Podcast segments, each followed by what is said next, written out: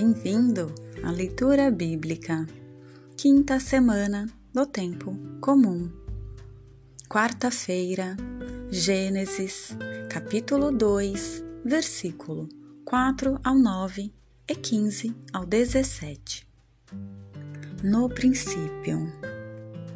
Essa é a origem do céu e da terra quando foram criados. O ser humano, o paraíso e a proibição. No tempo em que o Senhor Deus fez a terra e o céu, não havia ainda sobre a terra nenhum arbusto do campo, e nenhuma erva do campo tinha ainda brotado, pois o Senhor Deus não tinha mandado chuva sobre a terra, e não existia o homem para cultivar o solo mas da terra subia um manancial que regava toda a superfície do solo.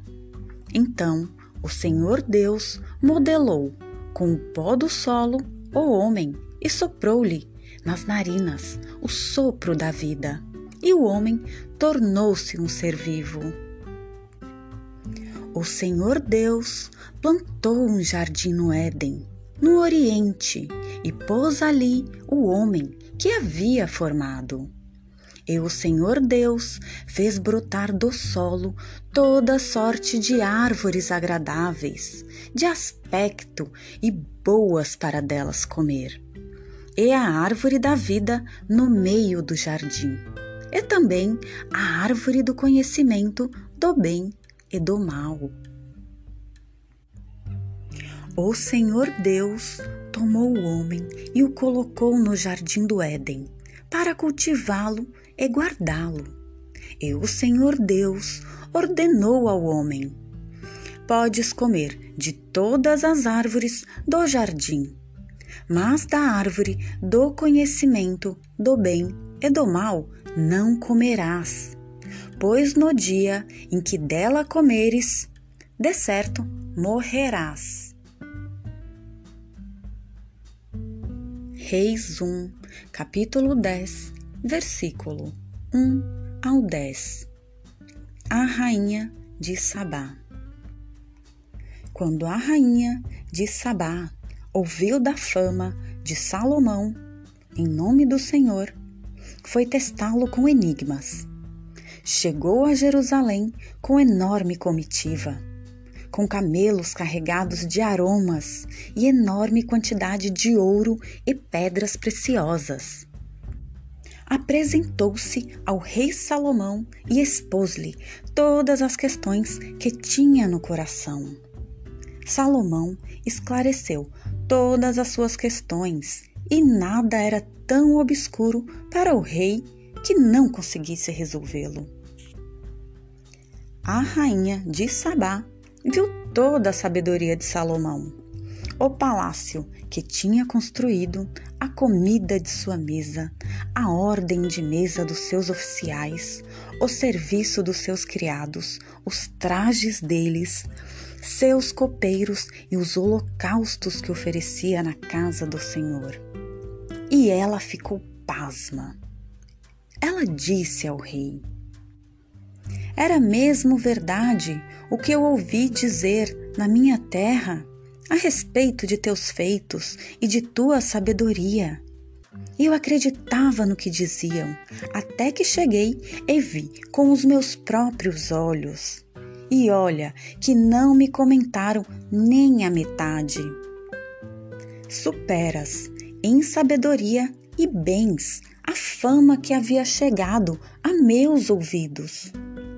Felizes os teus homens, felizes os teus servos, que estão continuamente diante de ti para ouvir a tua sabedoria. Bendito seja o Senhor teu Deus, que se agradou de ti para te colocar no trono de Israel. Foi porque o Senhor ama Israel para sempre, que te constituiu rei para exercer o direito e a justiça. Ela deu ao rei 120 talentos de ouro uma enorme quantidade de especiarias e pedras preciosas. Nunca mais foi trazida tal quantia de aromas como a que a rainha de Sabá deu ao rei Salomão. Marcos, capítulo 7, versículo 14 ao 23. Puro e impuro. Jesus chamou outra vez a multidão e dizia: Ouve-me, todos, e compreendei. Nada que de fora entra em alguém o pode tornar impuro mas o que dele sai é que o torna impuro. Quando Jesus entrou em casa, longe da multidão, os discípulos lhe faziam perguntas sobre essa parábola. Ele lhes disse: Também vós não entendeis?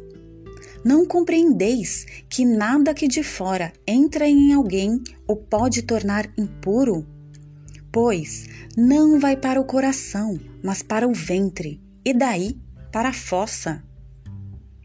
Assim, ele declarava: puro todo alimento. E acrescentou: o que sai de alguém é o que torna impuro. Pois é de dentro do coração humano que saem as más intenções, fornicações, roubos, homicídios adultérios, cobiças, perversidades, fraude, arrogância, inveja, calúnia, orgulho, insensatez. Todas essas coisas mas saem de dentro e são elas que tornam alguém impuro.